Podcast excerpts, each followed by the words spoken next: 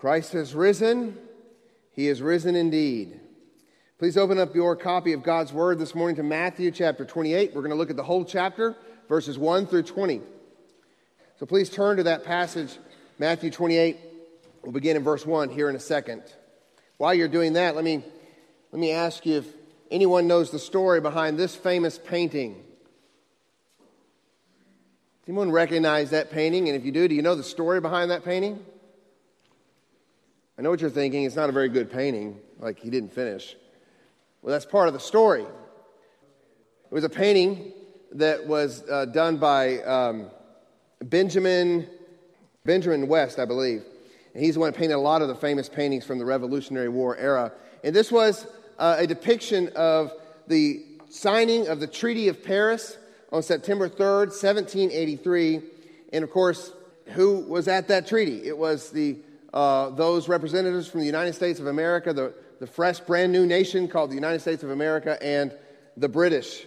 Now, in reality, the war, the Revolutionary War, had all but ended really two years prior in October 19th of 1781 when the British fell to defeat at Yorktown, Virginia. But the official victory happened in Paris with the signing of the treaty. Now, the painting, as you can see, is sort of odd it's missing part of it. It wasn't completed because the British delegation, in their pride, refused to pose for it. They weren't going to be in the picture. It was actually their way of sort of giving a symbolic refusal to accept the truth, to accept the outcome of the war, and to recognize, to recognize the victor and to recognize the sovereignty of a new nation. But regardless of how the British delegation felt, the victory had been won. It was done.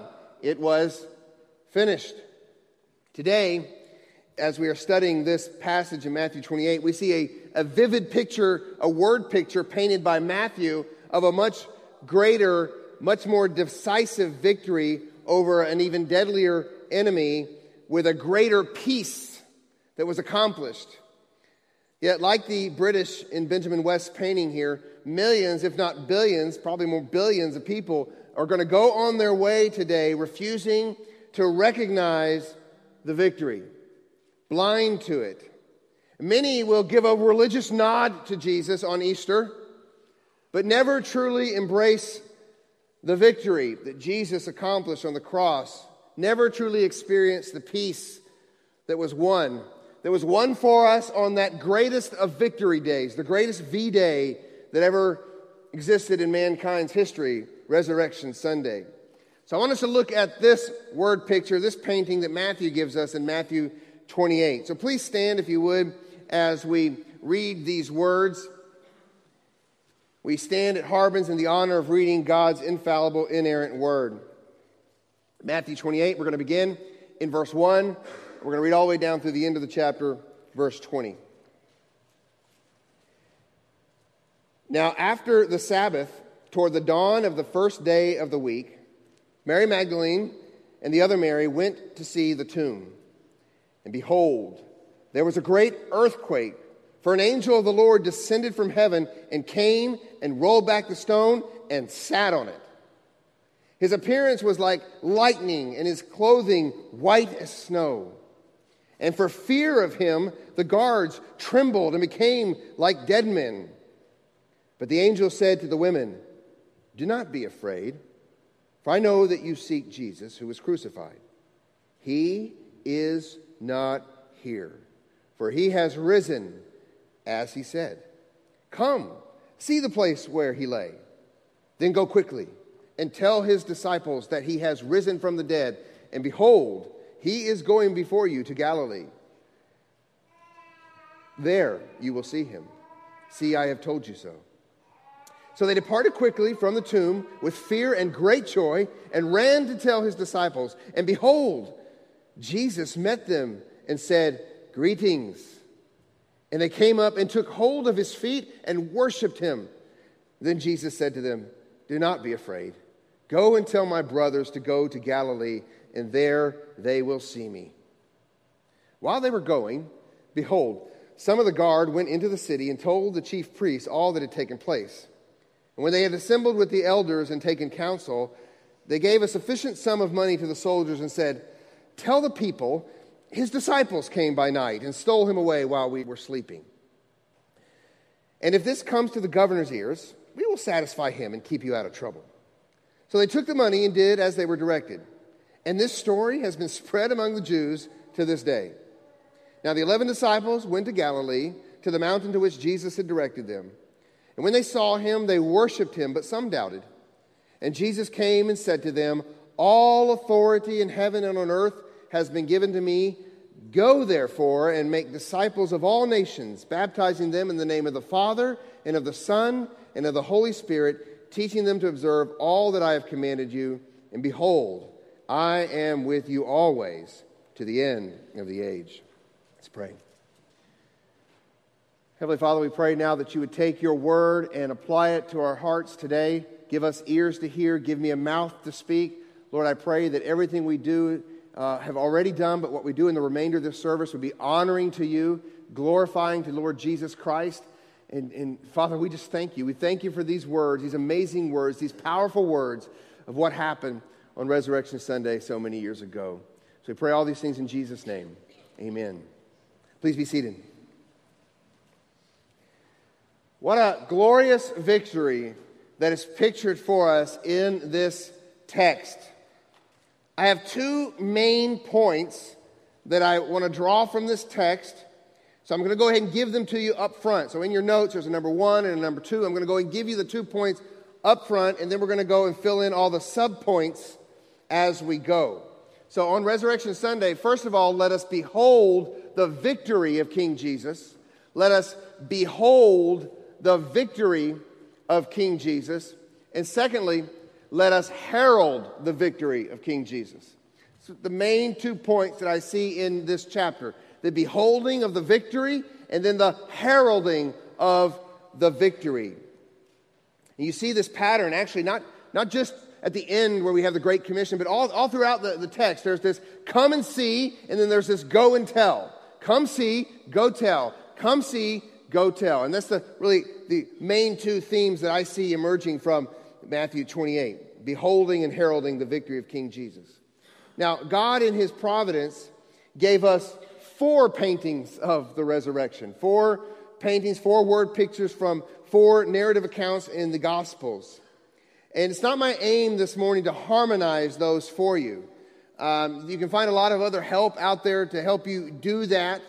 Um, we will do that in our sermon series, Seeing and Savoring Jesus Christ, which we're going to pick back up next week, Seeing and Savoring Jesus Christ. It's a chronological, verse by verse walk through the Gospels that harmonizes the Gospel accounts. And so we will eventually, so of course, this is near the end of that series, so probably about five years we will get to the end of seeing and savoring Jesus Christ and we'll harmonize the resurrection for you. But if you need, need that before then, then there's other helps out there you can go to. But today I'm just going to give us a flyby, an overview of this chapter 28 to behold these two things, to, to, to see these two points and, and four subpoints under the category of beholding the victory of Jesus. So here it is. Here's the first thing we need to behold, let us behold the victory of King Jesus. And the first thing I want us to see or behold is that King Jesus has triumphantly restored what sin has broken. King Jesus has triumphantly restored what sin has broken. As with any war, uh, reconstruction, rebuilding, restoration has to take place after the victory has been won. And, and Jesus is bringing a restoration a recreation, if you will, with his victory, with his resurrection. And so it's a total transformation. It's a totally new creation that Jesus is ushering in. And we see it here in these very first words of chapter, I mean, of verse 1 of chapter 28. It says, Now after the Sabbath, now after the Sabbath, toward the dawn of the first day of the week, Mary Magdalene and the other Mary went to see the tomb. After the Sabbath. The timing of the resurrection wasn't done by happenstance. It wasn't just a, something that just happened to, to be. What was the Sabbath? The Sabbath, as you know, was the seventh day of the week, the day of rest set aside by God that marked the end of creation. You read about it in Genesis 2 2 through 3. It was thereby designated, set apart by God as a day for his people to rest and fellowship with him, their creator. Exodus chapter 20, verse 10. The seventh day is a Sabbath to the Lord your God. On it you shall not do any work, you or your son or your daughter, your male servant or your female servant, or your livestock, or the, or the sojourner who is within your gates. For in six days the Lord made, made heaven and earth, the sea, and all that is in them, and rested on the seventh day. Therefore the Lord blessed the Sabbath day and made it holy. The Jews didn't, didn't in any way want to profane the Sabbath, so that is why Jesus' body was, was buried hastily on Friday, Friday evening, day one.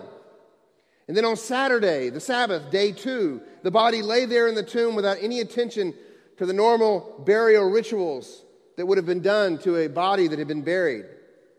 And so Sabbath passed, and then on Sunday, day three, the women went to do what they normally would have done a day earlier. They went to anoint the body with spices. So, in God's design, this happened purposefully. This God is communicating something to us by raising Jesus after the Sabbath.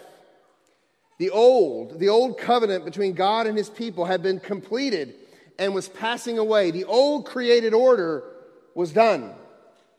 And so now something new, a new covenant of God with his people, was instituted and was now dawning onto the scene. We read that the dawn, it was the dawn of the first day of the week. It was the dawning of a new era, a new era was emerging, literally the dawning of a new creation with a new created order that Jesus himself had purchased. Jesus, when he rose from the grave on the first day of the week, began the process of new creation, of making all things new, a process he will complete when he returns and when we, in him, enter into our final Sabbath rest promised to us in Hebrews chapter 4. We read of that finalization of the new creation in Revelation 21. It says this Then I saw a new heavens and new earth, for the first heavens and the first earth had passed away, and the sea was no more. And I saw the holy city, New Jerusalem, coming down out of heaven from God, prepared as a bride adorned for her husband.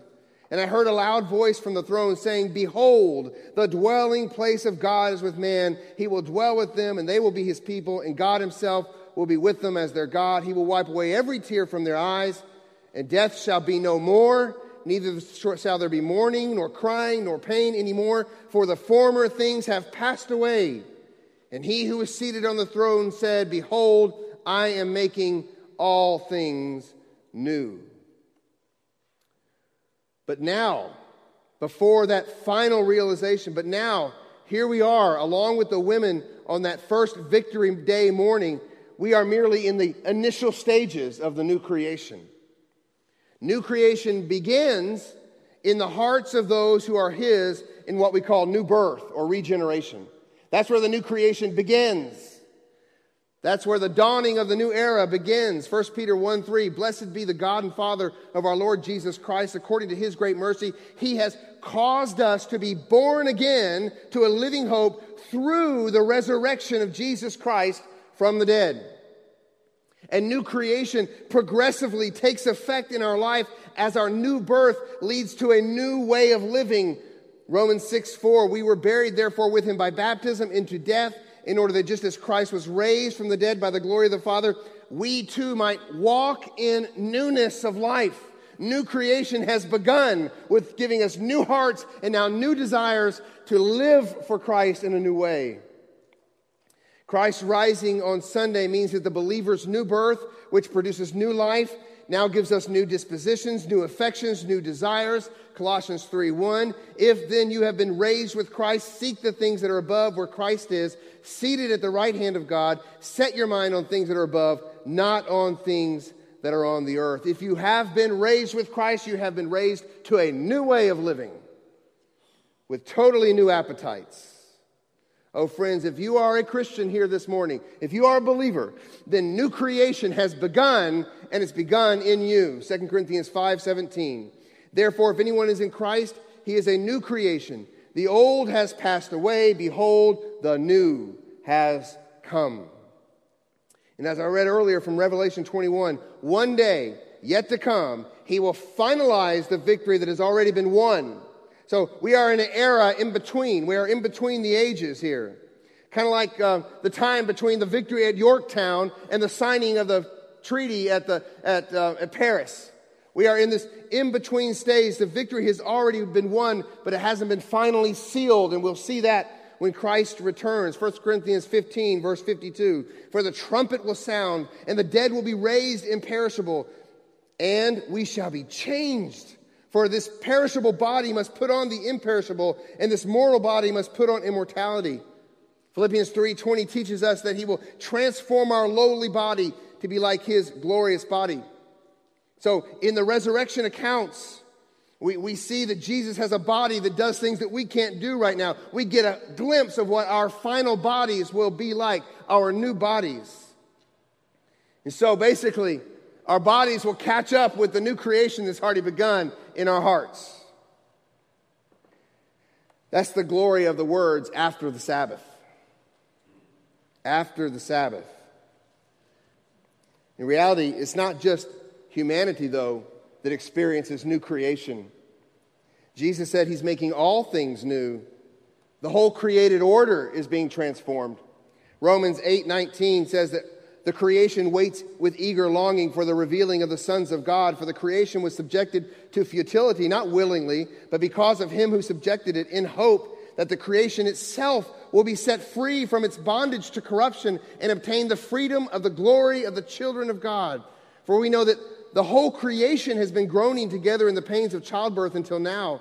And not only creation, but we ourselves who have the first fruits of the Spirit. That's that first fruits of the new creation, okay? We have the first fruits of the Spirit. We groan inwardly as we wait eagerly for adoption as sons, the redemption of our bodies. So the new creation, we're just in the first days of the new creation. It begins here in the heart.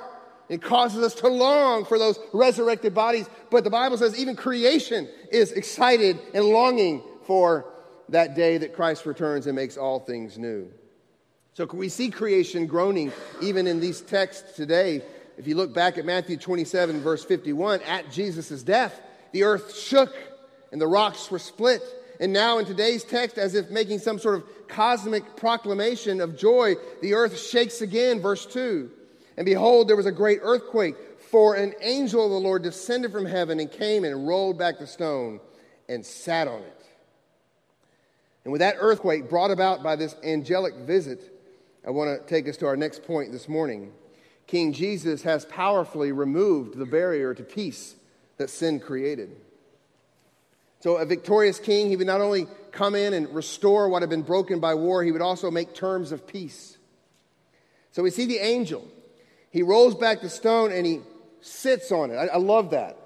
I don't know why. I don't, sometimes body language communicates something that, you know, words can't. It's almost as if this angel had a little bit of attitude. He rolls this stone back and says, I'm just going to take a seat. It's just all in a day's work here. Verse 3 says his appearance was like lightning and his clothing white as snow. This brightness is not inherent to the angel himself, but is the glory of God being refracted through this heavenly messenger. So this was no precious moments angel. I don't know where we got the idea that angels were cute, pudgy toddlers with curly hair and feathery wings. I'm not sure how that happened. Or worse, there's even worse images out there. Believe me, you don't want to be touched by an angel. Every occurrence of angelic visitation in the scriptures is one of breathtaking power that leaves the bravest of men totally incapacitated. Verse 4 And for fear of him, the guards trembled and became like dead men. These were not weak need security guards for hire. These were not mall cops. These were Roman soldiers. They were accustomed to brutality. They were hardened by war. They were immune to what would rattle the average Joe. But with one peek at the power of God mediated through one of his angels, they go comatose. Behold the power of the resurrection. But the power isn't merely seen in the angel's earth shaking stone rolling. It's even more powerfully seen in what the rolled away stone is communicating to us. First, let us ask why. Why was the stone rolled away? Let me tell you this it wasn't to let Jesus out. Jesus had already risen.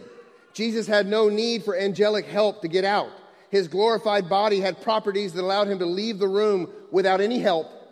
So, why does the angel come and do this? He's doing it not to let Jesus out, but to let everyone else in, to let us in. He did it to show something, namely that the tomb was empty. And that empty tomb was a proclamation by God that the sacrifice of the pure and perfect Lamb of God was accepted by the Father. And thus, a greater barrier, a greater barrier than a big old stone keeping people away from Jesus, the fountain of life, a greater barrier was removed. A great chasm between God and man has been closed. You see, this garden where Jesus' tomb was and this angel of the Lord should remind us of another garden and another angel. When Adam and Eve openly rebelled against God by taking hold of the forbidden fruit, they were expelled from the Garden of Eden. And we read this in Genesis 3, verse 24. He, being God, drove out the man, and at the east of the Garden of Eden, he placed the cherubim and a flaming sword that turned every way to guard the way to the tree of life. Because of sin, man was separated from the fellowship of God. Man was at enmity with God, unable to attain eternal life. Adam's rebellion has been passed on to us, and so thus we are all born separated from God. The spiritual truth was vividly represented in the worship that the, that the people of Israel did. The Holy of Holies, you, you probably know this, but I'm just going to remind you the Holy of Holies, the place where God's presence dwelt in both the tabernacle and then the temple, was separated from the rest of the tabernacle or temple by what? By a gigantic veil.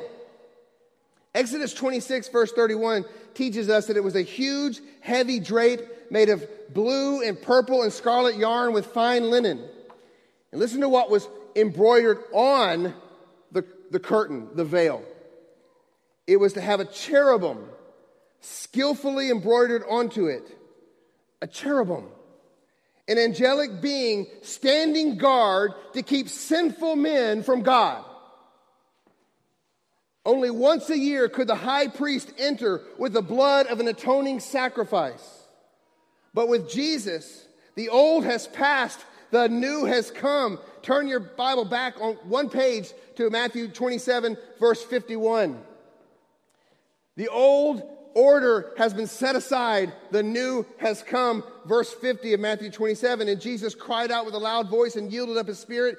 Verse 51 And behold, the curtain of the temple was torn in two from top to bottom. A divine ripping of the curtain, not from the bottom to the top that man might be able to do, but from the top of that tall thing all the way down to the bottom. God ripped it in half. The cherubim was relieved of his duty.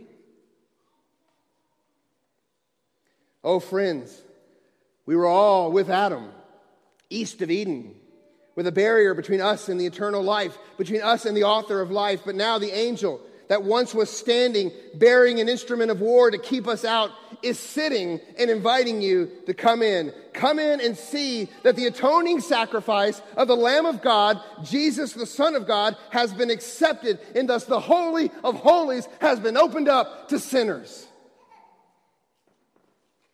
Hebrews 2:17 tells us that Jesus is our merciful and faithful high priest in the service of God to make propitiation for the sins of his people. We read later in Hebrews that he was not only a high priest, that he himself was the atoning sacrifice, offering up his own blood. Hebrews 9 joins our first point about new creation with this second point about the barrier being removed. Hebrews 9, verse 11. But when Christ appeared as a high priest of the good things that have, that have come, then through the greater and more perfect tent, greater and more perfect, old gone, new come, greater and more perfect tent, not made with hands, that is not of, cre- of this creation, he entered once for all into the holy places, not by means of the blood of goats and calves. That's the old, okay? Not by means of blood of goats and calves, but by means of his own blood, thus securing an eternal redemption. Verse 15.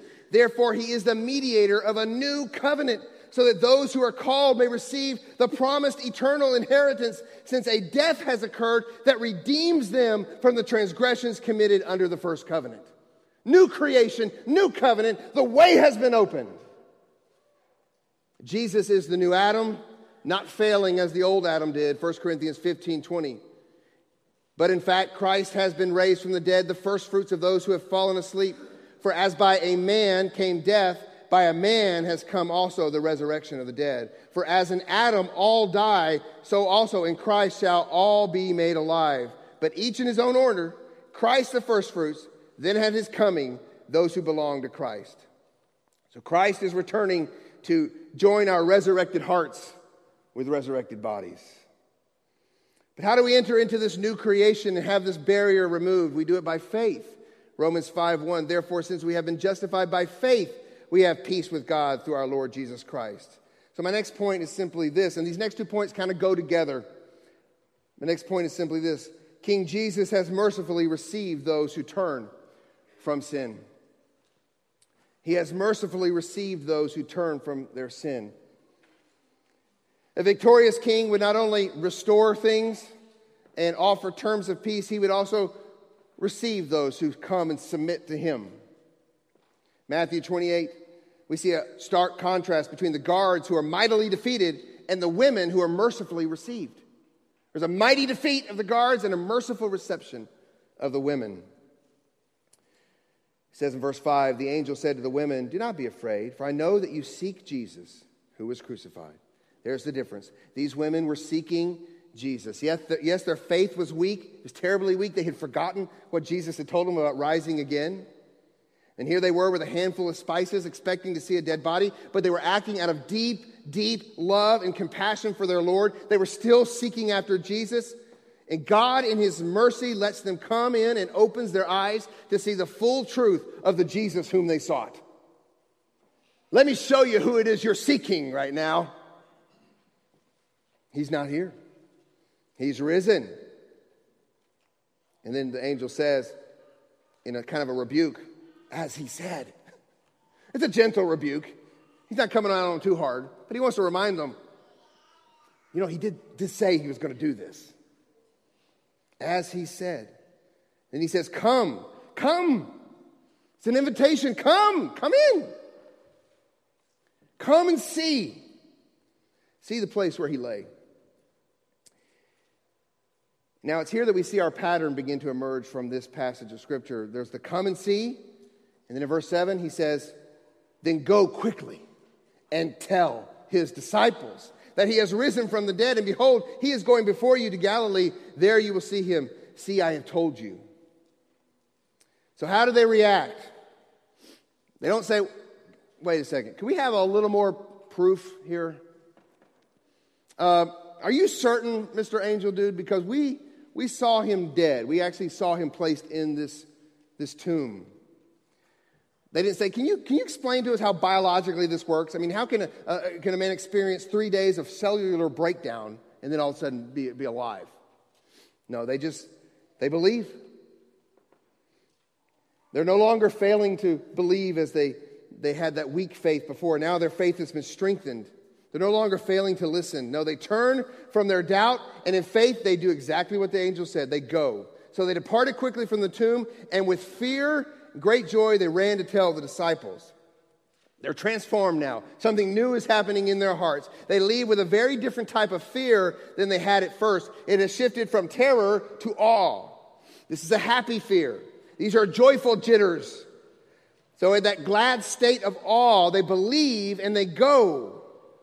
And in their joy, well, then their joy explodes as they come upon the object of their faith. Verse 9. And behold, Jesus met them and said, Greetings. And they came and they took hold of his feet and worshiped him. They took hold of his feet. This was no hallucination. Jesus was no spirit or ghost. It was him in the flesh. Jesus rose from the grave bodily. That's hugely important, friends. If Jesus did not physically, bodily rise, then there's no creation, there's no new body for us. But he did rise bodily, and these women were the first to see it and feel it and their reaction is the only appropriate reaction humble submission and heartfelt worship. Taking hold of the feet is the submission. And then it says they worshiped him. Humble submission and heartfelt worship. This is what happens when you meet Jesus. Oh, friends, have you met Jesus? Have you met him? You say, Well, I haven't seen him like they did. What do you mean, have I met him? Oh, friends, Jesus said to doubting Thomas in John chapter 20, verse 29, Have you believed because you have seen me? Blessed, happy are those who have not seen and yet have believed. There is a way to meet Jesus, and actually a more blessed way that has nothing to do with the eyes of this fallen body, but with eyes of faith. Millions upon millions of people have in faith believed and met Jesus.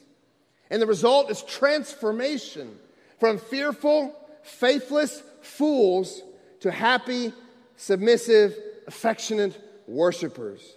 Joyful submission and red hot worship flows from the heart that has truly met Jesus.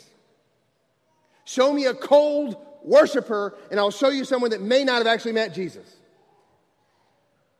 True humility, submission to Christ, and red hot worship of Christ that flows out of a heart that has met Jesus. And that's what we see from these women. 1 Peter 1, verse 8 says, Though you have not seen him, you love him. Though you do not now see him, you believe in him and rejoice with joy that is inexpressible and filled with glory.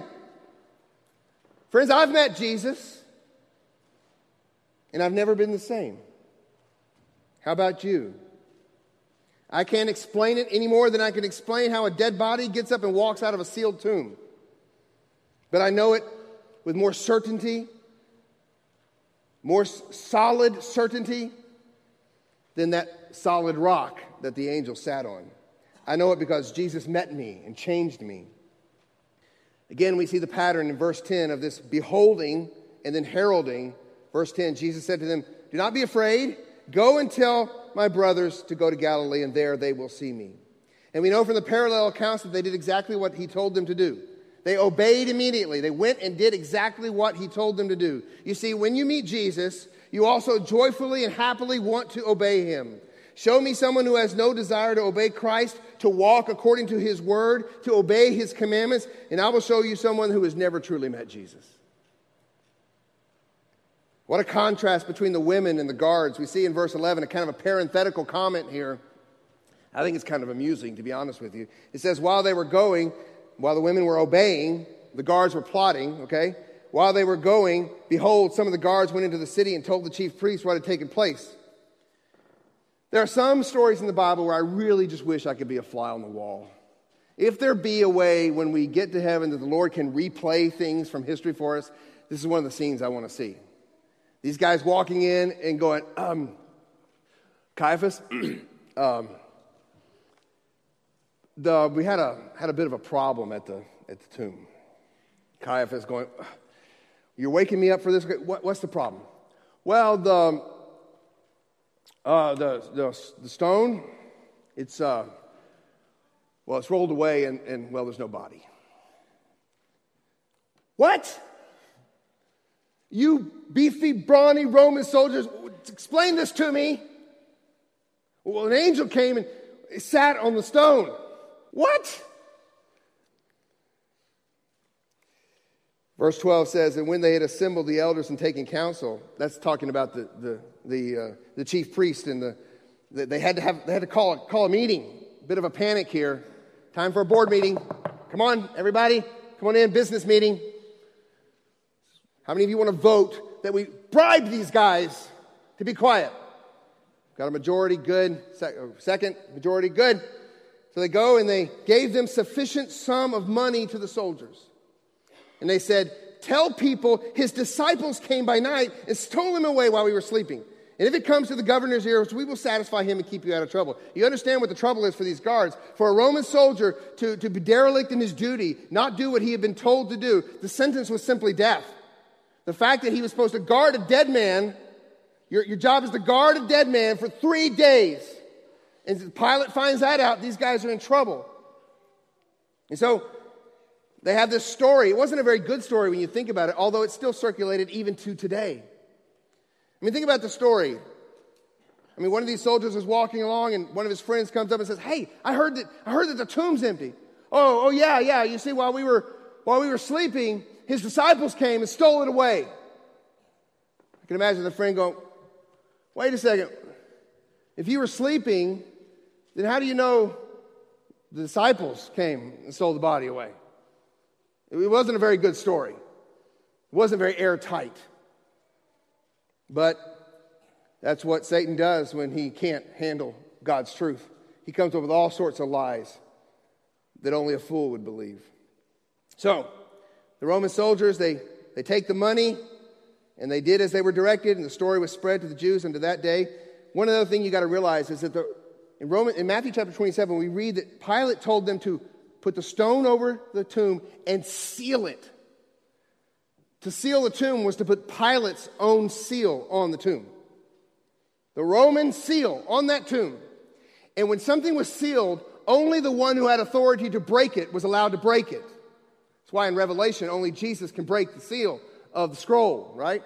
So only the one with authority to break it could break it. Only Pilate could give the order to break that seal. Well, what's, here's the great thing about this story is one who has all authority in heaven and on earth broke the seal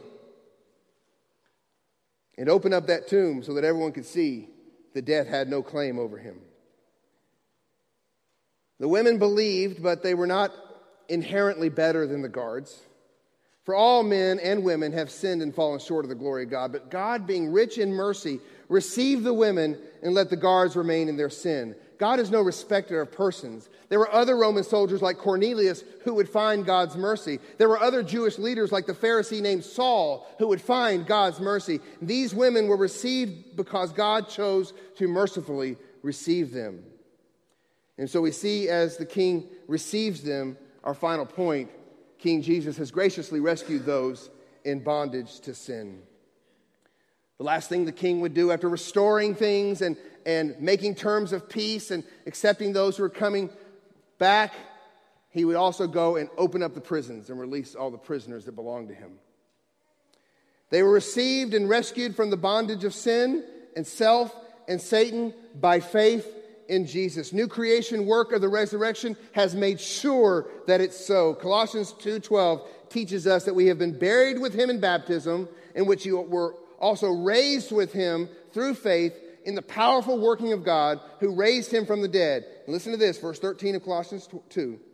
And you who were dead in your trespasses and the uncircumcision of your flesh, there's the breaking of the bondage of, of self, God made alive together with him, having forgiven us all our trespasses by canceling the record of debt that stood against us with its legal demands. There's the breaking of the bondage of sin. This he set aside, nailing it to the cross. He disarmed the rulers and authorities and put them to open shame by triumphing over them in him. There's the breaking of the bondage of Satan. Oh, friends, see what Christ has done in his resurrection. He has graciously rescued those in bondage to sin. 1 Corinthians 15 54 Death is swallowed up in victory. Oh, death, where is your victory? Oh, death, where is your sting? But thanks be to God who gives us victory through our Lord Jesus Christ. So, what's the natural response to a victory like this? Well, it should be the desire to let others know. Behold, the victory should be leading to the heralding of the victory. Beholding the victory should lead to the heralding of the victory. Matthew 28, verse 16. Now the eleven disciples went to Galilee, to the mountain to which Jesus had directed them. And when they saw him, they worshiped him, but some doubted. And Jesus came and said to them, all authority in heaven and on earth has been given to me. So, in other words, the victory has been won. Go, therefore, in light of that victory, in the power of that victory, in the glory of that victory, go, therefore, and make disciples of all nations, baptizing them. What is baptism? It's a vivid and wonderful representation of being united to Christ both in his death and his resurrection. That's why the mode and the timing of baptism is hugely important baptizing them in the name of the Father and of the Son and of the Holy Spirit, teaching them to observe all that I have commanded you. Remember, those who have truly met Jesus, obey Jesus. And behold, I, I, the victorious King of Kings, am with you always to the end of the age. In ancient times, the way that news spread of military victory was through heralds who ran from town to town to let everyone know. They would spread the good news, the gospel, that their king had been victorious, that the battle had been won, that times of peace were coming. To those of us in here who have met Jesus, you have come and you have seen and you have beheld. Now go and herald. Go and tell everyone of the truths that we've been celebrating today. But for those in here who are not believers, those who have not met the risen Christ, look around you. You are surrounded by witnesses who have met the risen Lord. Christ Jesus is risen. He is risen indeed. Come and see and believe. Turn from your, your rebellion and believe. Embrace the truth that King Jesus has won. Do not be like the British in this picture, stubbornly refusing to recognize the victory stubbornly refusing to see that He is making terms of peace. He is offering you peace. Our King is returning, friends. And when He completes the picture, when He fills it out in full, I pray that you will not be one of those who are absent, that you will not be one of the many who refuse to make peace with the King. Let's pray.